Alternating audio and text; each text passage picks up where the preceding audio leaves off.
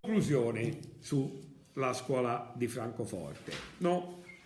Il sistema cosa fa per essere sempre costruito, sempre per essere pronto? Crea un meccanismo no? di svalutazione di ogni dimensione eversiva. No?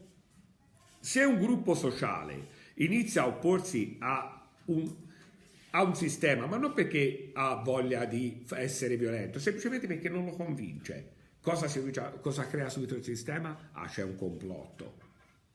Vedete, c'è un complotto contro di noi loro lo fanno, ma non vi credete che lo fanno per questo, no? Quel gruppo di guerriglieri non vuole dare la libertà, sono loro che vogliono prendere un potere e prendere un potere peggiore per il nostro, cioè la tesi del complotto, della cospirazione, che, che così rafforza no? il meccanismo dell'appartenenza. Cioè io avevo un allenatore di calcio che la settimana prima della partita eh, diceva ho incontrato quelli della squadra di giocare hanno detto con quei Briai si vince 3-0 e si fa vedere eh. si fa vedere chi siamo o, oh, era una cosa stupida ci caricava davvero non era vero nulla poi piano abbiamo capito lui che cominciava a dire ce l'hanno tutti con noi no? noi dobbiamo cioè e costruiva questo spirito di gruppo non sull'appartenenza ma sul nemico il sistema crea il nemico. Ah, ci sono i cospiratori del sistema. Noi bisogna, no, quando succede qualcosa, senti il potere dice ci vuole la condanna unanime da parte di tutti, ma sono, da, sono d'accordo su condannare. No, bisogna condannare tutti unanimemente e se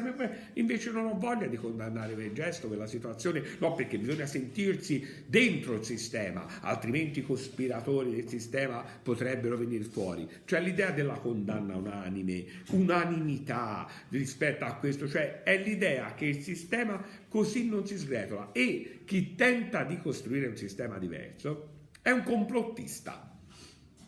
In questo modo io creo il meccanismo dell'eversione, creo il meccanismo, no? eh, voi pensate all'Europa, no? abbiamo creato il grande sistema eh, dell'Europa, il sistema anche di un capitalismo selvaggio, non solo collegato all'Europa, però chi propone un qualcosa di diverso, ah ma loro sono gli anti-europeisti, loro sono nazionalisti, cioè cosa si sta cercando di creare? State attenti.